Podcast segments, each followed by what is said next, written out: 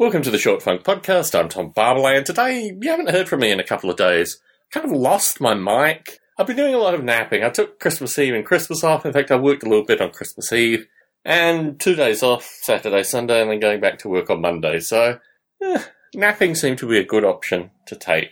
And after the Christmas special, I thought that was pretty untouchable. What I have been doing is working on the 20 years of Noble Ape, and I've been working on that associated with just getting the code into a state where I'd be happy to show it to other people, tracking down a few legacy bugs, just doing software related stuff. And working on Noble Ape is always an interesting process for me because there's a lot of exciting additional stuff, but you have to get the basics in order. And if the basics aren't in order and you've got a bunch of new folk that are going to come looking at the code, I've really just got to put the time in to actually address these things. I broke open the whiteboard, I started working on various diagrams, various things that I wanted to show people to explain, and then I realized it's probably better that I do all of this digitally, just with an audio voiceover. That way, it'll compress right down. The video compression algorithms will have no problem compressing down just text and, you know, slides fundamentally.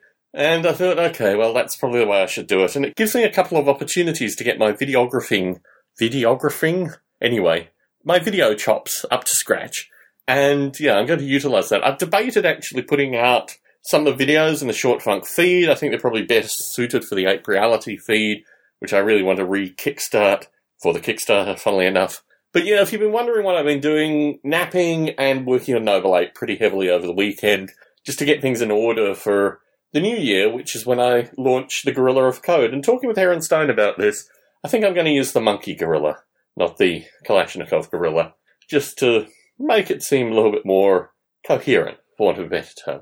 Tom Barbalet in San Jose, signing out.